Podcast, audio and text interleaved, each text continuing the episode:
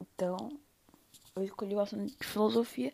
Fiquei bem em dúvida entre mitologia e filosofia, porque eu gosto dos dois assuntos quando se diz respeito à Grécia. Mas eu escolhi filosofia porque dava para eu entender mais coisas.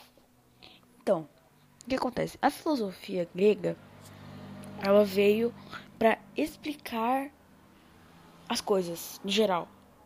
Então, sinônimos da natureza, política, essas coisas.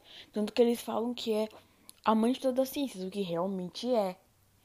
Então, tem, tem vários filósofos gregos, tipo Platão, Aristóteles, o Diógenes, o. E outros aí que eu não me vi a memória agora. É basicamente isso.